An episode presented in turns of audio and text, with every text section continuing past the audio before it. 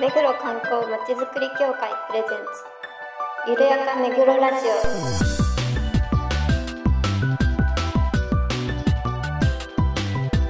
この番組は目黒に関することをゲストを交えてゆるやかにお届けする観光トークバラエティです。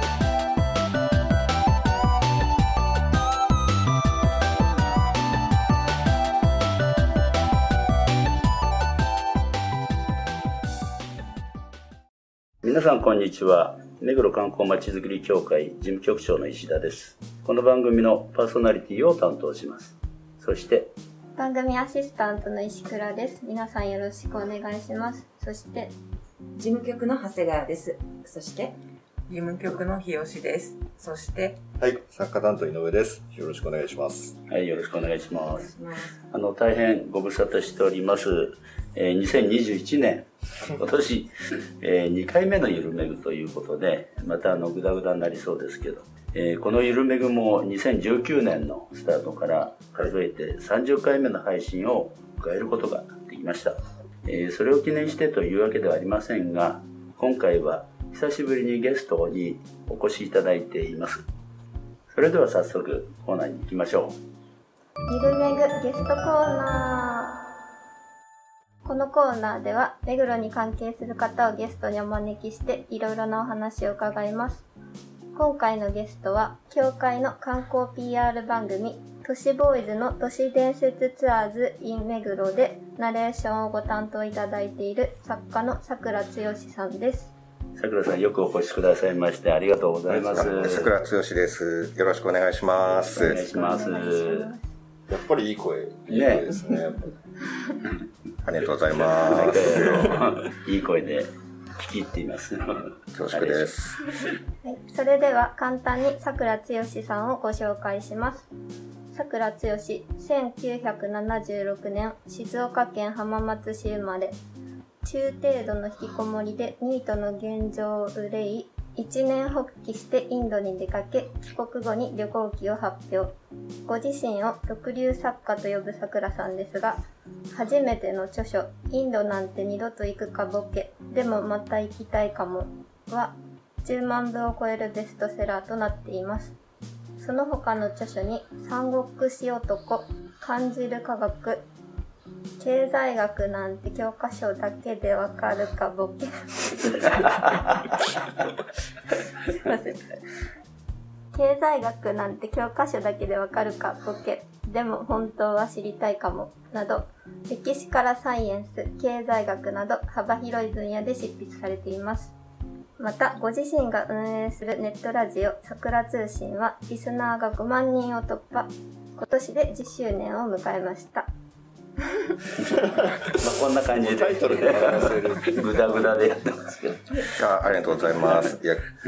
それではあの早速お話を伺いたいと思いますが、はい、お願いしま。ますずあの都市ツアーのナレーションをお引き受けいただいておりますけど、本当にありがとうございます。あこちらこそありがとうございます。ねあの、都市ボーイズさんの動画で、うんはい、あの、初めてやるようなお仕事で声をかけていただいて大変ありがたく思っております。はい。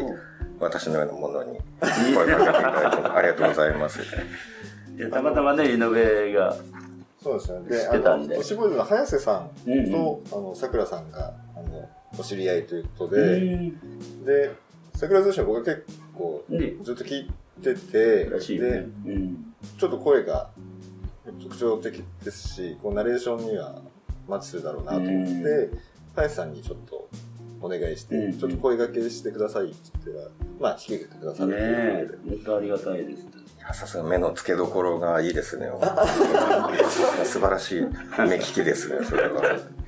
で、映画のシーズン3もね、始まって、もう2万5千 ?2 万？1話目がうん、そうですね。ね。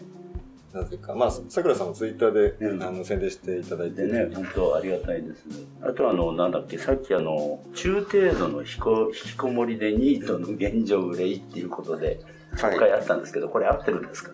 そうですね。まあ、このエピソードっていうか、紹介がまずデビュー当時の紹介で引きこもりっていうのを売りにしてたんですけど、まあ、ただ、遠からずっていう感じで、まあ、インドア派ですね。うん。なんかあんまり外に出たくない。タイプ、中程度の引きこもり、まあそんな感じですね。もうゲームが大好きで、ああ、なるほど。ゲームやり始めると1日18時間ぐらいゲームをやっえたりしますね。まあ、引きこもってますよね、それ。ーでもよくあれですよね、本当に。インドになんかにしちゃって、最初のはい外国旅行ですかね。やっぱバランスがちょっとおかしすぎるなって思って、まあゲームばっかやってるとなんか学ぶことはまああんまりないんで、あとまあ弱くなっちゃうんですよ。あ貧弱な人間になっていくので、まあモテないし。出もないからね。そうですね。そのまあ、インドにいてもあんま出会いはまともな出会いはないんですけど、変な出会いばっかりなんで、インドに行くと。ただなんか強くはなるかなと思って、あ、そういうあれか。なんか苦しみがないんですよ、家でゲームばっかりやってても。まあ苦しみ、成分が消えたりという時はものすごく悔しかったりはするんですけど、あとボスに負けたり。でもなんかそれで自分が成長するかって言ったらなんか、テクニック的な成長はあるんですけど、ゲームの。そのゲームめちゃめちゃ上手くなってもなんか実生活に活かせることはないので、でなんか現実世界でちょっときついことをすれば、多少人間的成長をするかなと思って。一人であちこちに行き出したっていう感じですね。え、これが何年前ぐらいなんです？最初は、まだ20代だったんで、20年近く前ですあよ。あ、そうですか？で、最近ではほら、e スポーツはいはいとかいうね、オリンピックにも取り上げられるかもしれないみたいなはい。ことありますけど。ゲームがはいゲームがね。そっち本職じゃないの、僕 はい。それはあくまで趣味なので、はい。どうしてそこを広げるんですか？そうですね。あの、ゲームとかあくまでサブでそっちは。新しく出てきたかな。私も結構あの、ゲームやってるもんですからね。まだ広げますか？それいやいや、e スポーツまで。行き始めるとなんか楽しくなくなる気がする確かにねそれ仕事になっちゃうじゃないですあかー。そうすると、なんか文章書くのも昔素人でブログとかやってた時楽しかったりするんですけど、やっぱなんか仕事になるとまた違うなっていう。苦しさが。そうですね。特にやり始めるまでの苦しさがすごいですう。ん。やり始めて軌道に乗ると、まあ集中できるんですけど、多分何の仕事でも同じじゃないかと思うんですけどね。やり始める前が辛すぎて。で、会社に行ってるわけじゃないので、強制性が何もないんです。自分がやることに。だから自分の意思で。始めるんですけど、意志弱いんですよ。でもこれ、周りの作家さんとかに聞いてももうみんな言うんですけど、始めるまでもものすごい時間がうんかかるんです。パソコンの前に座ると、絶対ネットサーフィンとかしちゃって、ネットサーフィン始めるともうなんか無限連鎖なんですよ。ページあちこち飛ぶっていう、5時間ぐらい経ちますね、始める前に。よし、今からやるぞって言ってパソコンの前に座って、5時間後もまだネットサーフィンしてる感じですね。やり始めると集中して案外短く終わったりして、でももう夜になってるんですよ。あの最初の5時間を早く始めてれば、もう遊ぶ時間めちゃめちゃ確保できたのに、今日何やってたんだって思うんですよね。まあ、意志弱いっていうのはね、あの、みんなに共通してるかもしれませんけどね。まあ、あの、10, 10万部の作家そもうそう。同じ。ねえで、今までにね、40カ国以上行ってらっしゃるという、まあ、そのくらい、はい。すごいですね。でも1日しかいなかったみたいな国もああるので、結構あの、バックパッカーとかやってると、国数自慢みたいなあのを競ったりするので、まあそういうので、あんま行きたくなかったり興味がなくても、近くだから一回入っとくかみたいな感じで行ったりするんで、ど北にもね、行っちゃったりして。最近は北朝鮮ですね。はい、なんか、ね。北朝鮮、一番新しく行ったのがミャンマーなんで、あ。なんか変な情勢のところにちょっと行きがちになってるんですけど、え、今みたいになる前でしょ、ミャンマー。でまあそうですね。あはい。ね今やばいですもう行けないと思います。うんはい。いろんな行けない理由が今はありますからうね。ん。で、配信されて、もう、あの、シーズン2からね、お願いしてますけれども、はいどうどうですかね、都市ツアーって。都市伝説ツアーズさんですよね。はい。あの、やっぱり、その目の付けどころってなんか偉そうな言い方ですけど、その最初に都市ボーイズさんってタレントさんじゃないじゃないですか。で、なんだろう、都市伝説とかを話すのがすごく得意なんですけど、うん全くその毛色の違うお仕事、お仕事っていうのかなんていうのか、キャスティングっていうのか、その意外性がすごいなって思いました。まあ、それはね、あの、本当に井上さんのね、手柄だよね。いや、よくあの、OK 出してくれたなと思う。普通の観光業界ではまあ、まずないじゃないですか。でもやっぱりなんか結構遠く離れたジャンルをミックスさせるっていうのがなんか人の興味を引くやり方としてはなんか成功しやすいやり方だと思うんですよね。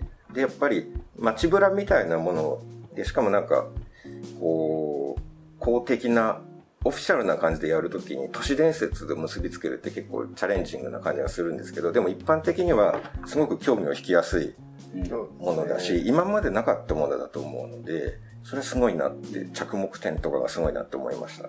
そんなもんじゃないですけどね。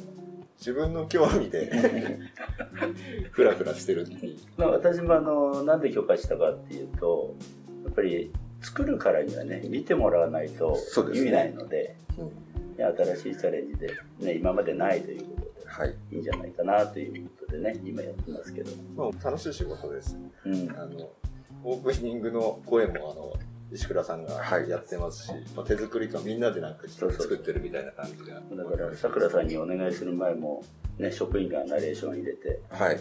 なかなかいいナレーションだったんだけどね。いい声だったんですね。最初はなんかお寺とか神社とかそういういかにも都市伝説と結びつきそうなスポットが多かったと思うんですけど、このシリーズが進むに従ってスイーツの店とか、それも都市伝説と一見して結びつかなそうな方向に行っているので、それを一体どうやってこれから都市伝説と関連させて紹介していくのかなというのはとても興味深く感じています。でもあれは、事前に都市ボーイズさんとその、何の都市伝説を話すかっていう打ち合わせすり合わせ全然してないんですよ。それがすごいですよね。いできなり出てくる、本番で出てくるってことですよね。まあ、準備はされてきてるでしょうけど、あの下見もね、して、なんか、まあ、何でも話せますみたいなうん、感じだったので、ですよね。そうですね。なんか、さんがすごいなと思って。ご飯とか食べに行ってても、次から次へ話出てくるんですよね。なんか、少し単語を拾って、あ、そのことならこういう経験がありました、みたいな。山形にこういうところがありましたね、みたいな。もうどんどん出てくるんですよね、話が。すごいなと思ってます。好きなんでしょうね、お二人ともやっぱ。本当に仕事だからっていう感じじゃなくて、もう本当になんかプライベートとか全部捧げて、はいいろんなスポット回ったりされてるんで、本当に好きなんだろうなっていうのを思います。神社とかね、仏閣会さんもいろいろ回ってるらしいですもんね。そうですね。うんお守りも集めてますしね。そうそうそうそう。呪いのお守りみたいなのリュックにいっぱい詰めていつも持ってますもんね。そうなんですよ。一回そのロケに重いリュックに持ってきて、はいで、出てる時で僕とか局長とかがその、ハイさんのカバン持ってるんですけど、おやたら重くてこれ何入ってるんですか？って言ったらお守りって言って。結局、その、出さないんですよ、別に。はい。使わないのに、常に持ち歩いてるみたいな。そうなんですよね。謎ですよね。なんであんなにお守りを大量に持っているのか。絶対お守り以外いろいろ持って運んでそうな気がするんですよ。いろんな目に見えないものをこういっぱい、そのリュックの周りについてると思うんですよね。私もそう思いますよ。怖いです喧嘩し合うんじゃないまあ前回ご祈祷体験してもらったので、うんそれがまあいくらか、いやそうそう。払いました。何か聞きたいことありますか？日吉さんなんかあの、水曜どうでしょうかそういう旅、あバラエティみたいな。でで今日もあのさっき本をあのちょっと読ませていただいて海外旅行なんて二度と行くかっていう本なんですけどあともう今このマスクしてるからいいんですけど、はい。すごいもう心の中でも大爆笑しながらずっと読んでたんですけど。あありがとうございます。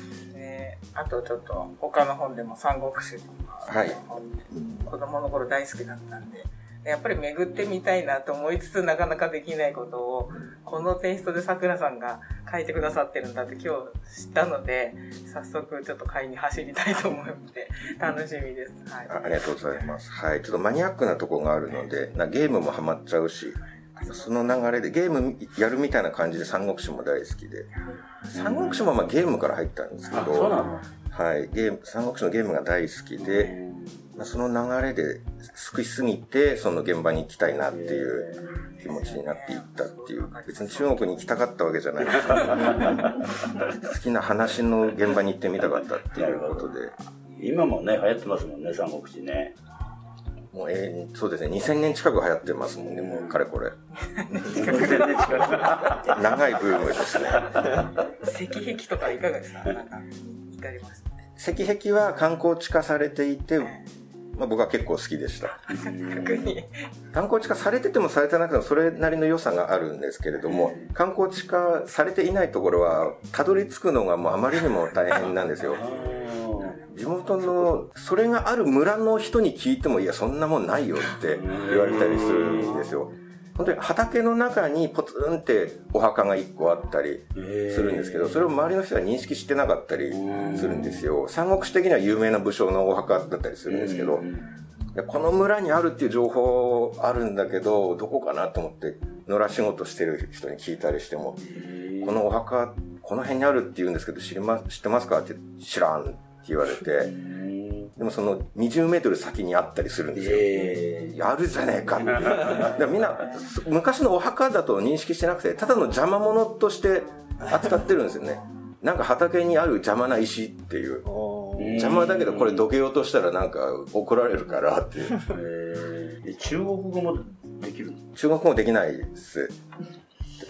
でいくつかのフレーズを、例えば移動するときとか泊まるとき、宿泊のフレーズとかは覚えて、あと道尋ねる時のフレーズも、基本フレーズがあればその目的地を当てはめる、入れ替えればいいだけなんで、それは聞けるんですよ。これどこにありますかっていう、何々ツァイナーリっていうと、これはどこにありますかっていうことになるんですけど、それぐらい一通り覚えて、ただそれを聞いて教えてくれるじゃないですか。うんそれが全く理解できないんですよ。答えが全然何言ってるのかわからないっていう。だジェスチャーが出たらラッキー。ああ、なるほどね。指差しとかが出たら、あなるほど、あっち行けばいいのかっていう感じで。えーそうなんだまあ、とにかくこう、まあ、読んでみてくださいよ。もう面白い。ねえ、あそう私もあの、すぐに読み終わっちゃって。なんかあの、拉致されたりとか、なんかいっぱいな出来事が。なんかそういうところを選んでいってるのかなって思うぐらいなんかトラブルばっかり。結構ありがちなことではあるんですけどね、それをちょっと大げさに書くのが得意なんで、そこはちょっとテクニックを駆使して、でなんか文章で声笑ったのは初めてでしたね。なんかあその最高の褒め言葉です。ありがとうございます。多少目黒の話もします？うんはい、どうぞ。さっきあの、中目黒はいらっしゃったことある。あ、病院に通ってまあ、した。そうか、はい。何回ですか。まあその話はじゃああんまり。うん、そうね。なんかあの、都市伝説のそのナレーションしてもらったはい。やつとか見て、なんかこう、興味というか、引っかかったものとかってあります？あの個人的に言うと、あの、お話をされる、え神主さんかな、お話をされているのを、インタビューみたいなのをされているのをすごく興味深く聞いてて、一番なるほどって思ったのは、シーズン2かな？あの、ものすごいハードな修行をされた方。はい、あの話はすごい興味深かったなって思って、精進料理とかでもうずっとお腹が空いてる状態とかで、はい。でも鍛えるために質素な食事とかで、修行を一生懸命頑張って、で、達成したら、なんかすぐ下界に降りてマクドナルドとか食べまくったっていうのが、すごい面白かったです。修行は何だったんだっていう、まあそんなものだろうなって思いますけれども、なんか受けましたね、それはすごい。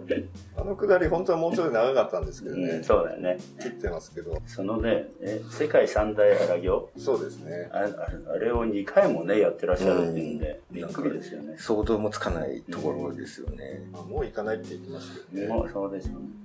目黒で言うと、目黒駅に通勤してた。目黒駅で降りて、某 S 銀行のコールセンターが目黒駅のすぐ近くにあったんですけど、へそこで2年ぐらい働いてましたね。だから目黒駅で降りてました、2年間。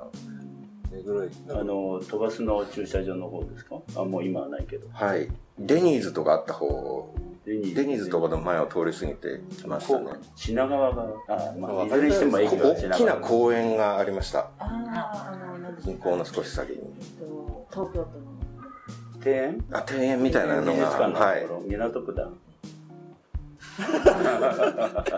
目黒じゃない。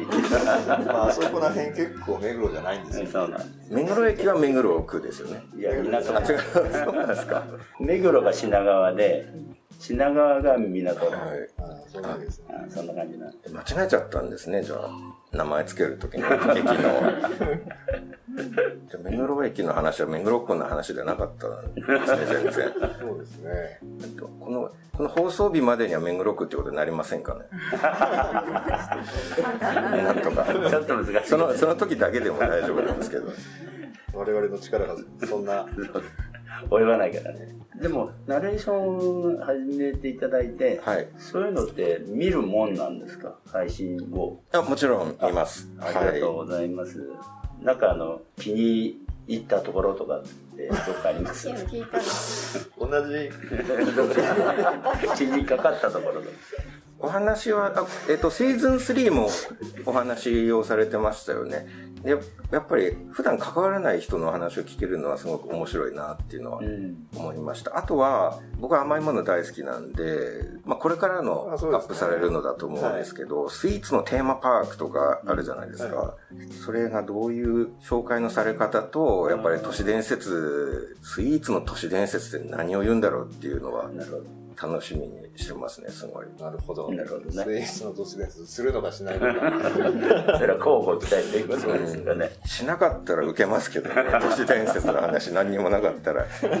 都市伝説ツアーズじゃないですもんね、だって。シーズン3の第1話も、すっごい雨だったんですよね。お豪雨でしたよね、なんか。林さんが文句ばっかり言ってますけど、あれで流していいのかって、あの、井上さんは疑問符うん持ってきたんですけど、まあ面白いからいいか。文句を言う人をキャスティングしたわけですから、ね、しょうがないですよね。であの、ちょっと、最初、都市ボーイズさんも、抑え気味で行った方がいいんですかって言われて、うんうんいや、まあ、いつも通りやってください。まあ、一線超えたら局長が止めますっていうことで、はいはいまあ、今まで一回もストップかかってないので、そう、あただ、一回、ここはブーだねっていうところはね、ありましたっけ？民芸館あたりだったかな。下ネタの時ですそうそうそうそう。まあ、結局こう、ブーみたいな入れて、流しちゃいるんですけど、まあ、それぐらいですね。うん。あ、はいはいはいはい。取り直しっていうのはないよね。ないですね。全部一発で。そうですね。大したもんだなと思って、本当に、絞りさんね。まあ、作家さんですしね。放送作家さんです。何かありますか？何カ国語喋れるんですか？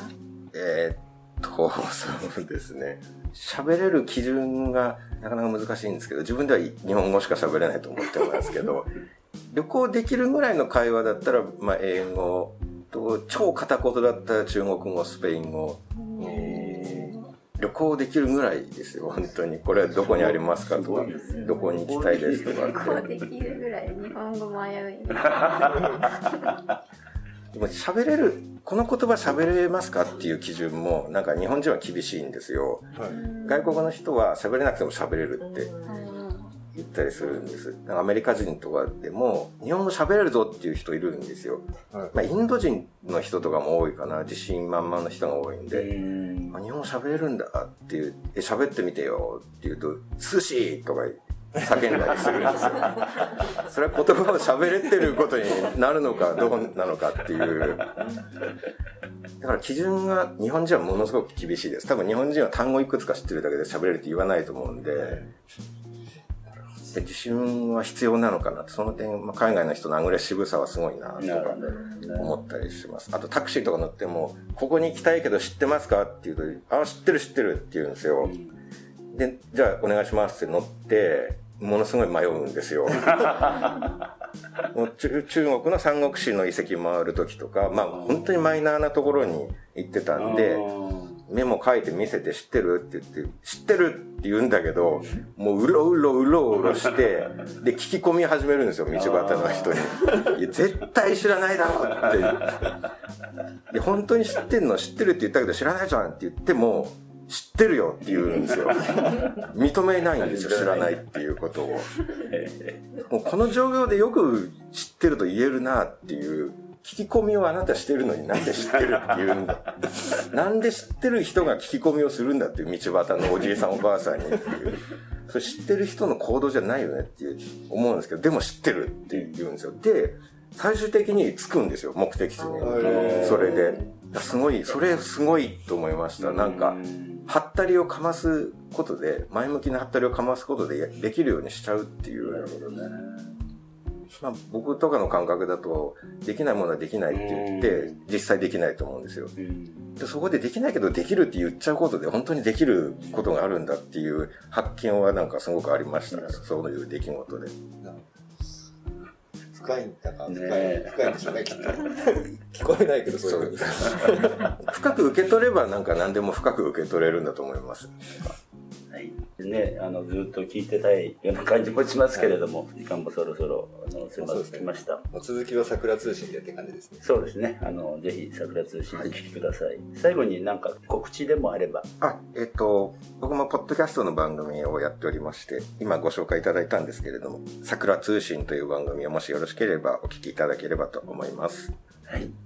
えー本日はありがとうございました。えーゲストをお招きしました。桜剛さんでした。どうもありがとうございました。ありがとうございました。はい。ということで今回は我々のお都市伝説ツアーズ in 目黒のナレーションをしていただいている桜さんに来ていただきましたが、皆さんいかがでしたでしょうか？力さんは。すごくお話が上手な方で、もっと聞いてたかったですね。思ってるじゃ本ん。当に思ってます。あの、もっといろいろお伺いしたかったですけど、ちょっと時間がなかったので、また機会があればそうですね。いいなと思います。やっぱりね、あの、直に聞いて本当にいい声だなってね、そうね思いましたけどね。またあの、いろいろ経験されてて知識も豊富だし、はいね、面白いかったですね。海外旅行よく行ってる長谷川さんはどうでした？そうですね、なんかあの、自分もいろんなとこ行ってるんですけど、それ、さらにパワーがアップされてる方で、あの、いろんな話を聞きたかったんですけど、ちょっと今日今回はね、うん。そこまでいかなかったので残念なんですけども、あの、いろんな本も出されてるっていうことなので、うん。あの、それもさ楽しみにこれから見せていただこうと思ってます。はい。東さんは何かありますか？すごくあの、大学の時の学生時代のこう先輩とかを思い出して、うんその時のこう、少年心とか童心みたいなのがまだお持ちなんだなと思って、えあの、話とか本とか見て、あの、楽しかったです。先輩にも同じような方が。あ、いました。あの、就職しても、うん。ドラゴンクエストが発売されると、3日間ドラクエ休暇って言って取って、会社休むみたいなので、取れるの？なので まあ、公にはドラクエ休暇って書いてないんでしょうけど、そういう先輩をちょっと思い出しながら、はい。なるほど。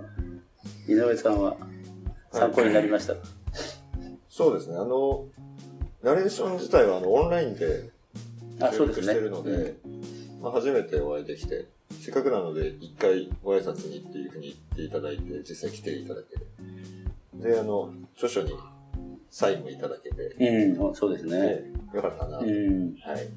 まだ、あのね、えーポッドキャスト同じようにね、やってらっしゃるということで、桜通信はい。でしたよね。ぜひ皆さんもね、あの、聞いていただければと思います。もう230回ぐらいかな、配信されて。そんな言ってました？う。ん、229だと。すごいですね。ね。ということで、あの、すごく楽しいトークが繰り広げられてますので、ぜひお聞きください。はい、ありがとうございました。えっ、と、ここであの、1月からね、今までの、おうちの教会の動きを少しあの、ご紹介したいと思います。まずあの、2月7日にオンライン東京ツアーというね、えー東京都観光財団との主催では、主催はうち、あ、違います。東京都と東京都観光財団の事業ですね。事業、それにあの我々が参加して。参加してということですね。でそれもあのオンラインで、すごい直されてますけど、そのまま行きますね。まあ行きますか。まあいつも通りっちゃいつも通りです。まああのいつもはね、あ毎年ブラッド東京散歩っていうね事業を行ってましたけれども、今年はあのオンライン東京ツアーということで名前を変えて、あの携帯も変えて配信させていただきました。あの資料がね、すごく上手にできて、もう素晴らしいものですね。まあ、もう皆さん見れないんだよね。はい。ね、残念ですけどね。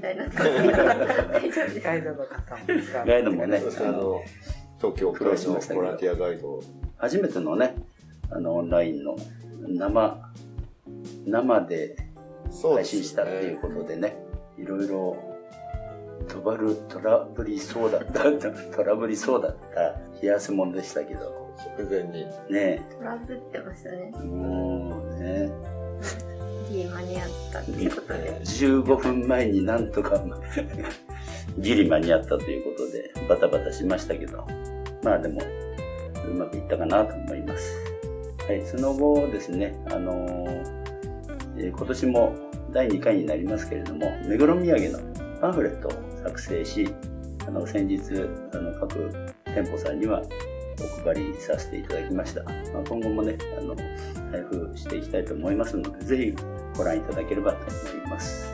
はい。また、あのー今年度、新たな何事業もありますので、いろいろ配信していければと思います。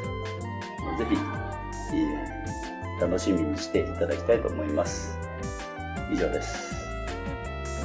番組では皆さんのご感想、ご要望をお待ちしています。メールアドレス、ビルメグアットマーク、目黒観光 .com までお送りください。それではまた次回まで。さよならさ。よなら。さようならいつ配信できるかな